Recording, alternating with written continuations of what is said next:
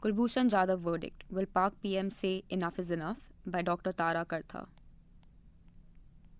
So it's done, with a judgment that is already causing celebration across India's TV channels and on the streets. The International Court of Justice 15 to 1 dismissed all of Pakistan's arguments in the case of Kulbhushan Jadhav, former officer of the Indian Navy, holding that it had indeed violated norms and procedures in the case and calling upon it to do an entire review. The one holdout was, unsurprisingly, a Pakistani. And no, the court did not direct just a simple review. The court directed that the review must ensure that the full weight is given to the effect of the violation of the rights set forth in Article 36, paragraph 1 of the Convention and guarantee that the violation and the possible prejudice caused by the violation are fully examined. That's a knot that will be difficult to untie.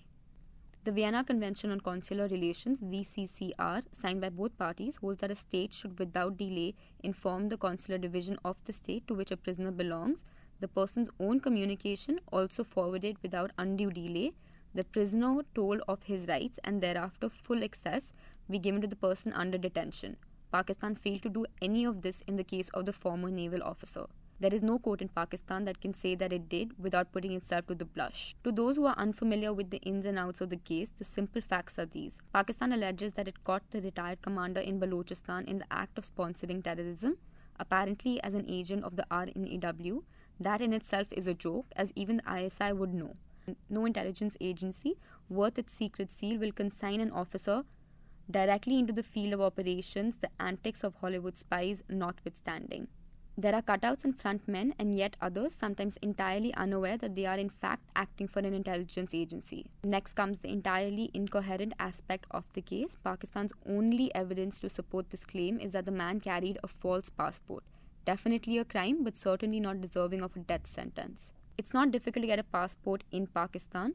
Last month, authorities seized 155,000 fake national identity cards, the basic document that is the gateway to getting a passport or virtually anything else.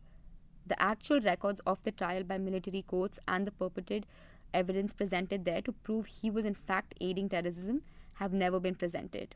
If that evidence was incontrovertible, surely Islamabad would have produced it in triplicate with additional copies for anyone and everyone. Thereafter, the proceedings were entirely unlawful, with the prisoner consigned to a field general court martial where the judges are military men and not lawyers.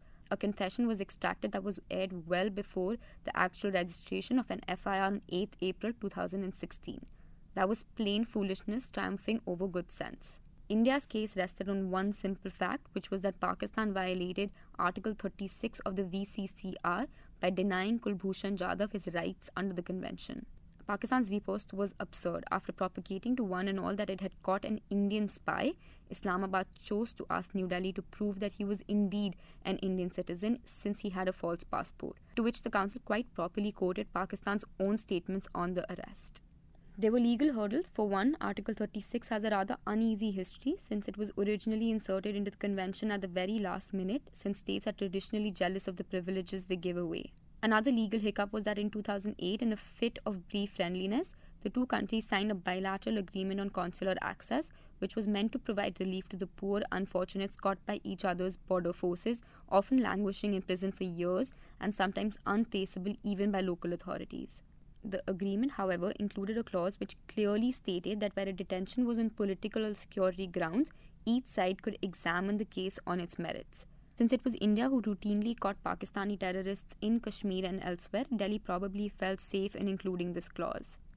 To Pakistan, it didn't matter. It would decide any matter depending on what its army felt at that point of time.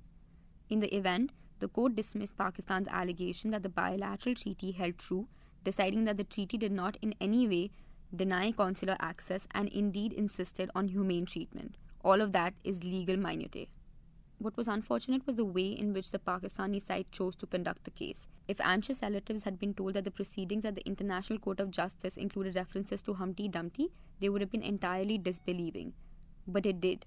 Pakistan's lawyer referred sarcastically to characters from Wonderland, not least the rotund character with a fragile cranium, in throwing scorn upon the Indian arguments. There was worse. At one point, Pakistan's lawyer even referred to the Indian NSA as possibly looking to fill the vacancy for a character to play James Bond. Then were the usual allegations of the Indian abuse of human rights in Kashmir and a lot else besides. It was distasteful and entirely characteristic of the entire farce that has played out in the case against the former Navy officer Kulbhushan Jadhav. And here's the biggest irony of all. In its case, Pakistan also chose to refer to the UN Security Council Resolution 1373, which calls for the greatest cooperation between countries in cases of terrorism. This is from a country that has not even bothered to hide that it harbors the worst terrorists. At what point facts descended into farce is difficult to say. Hopefully, however, the Pakistani Prime Minister, who is not without a strong moral sense, will signal that enough is enough and direct that erring naval officer be returned.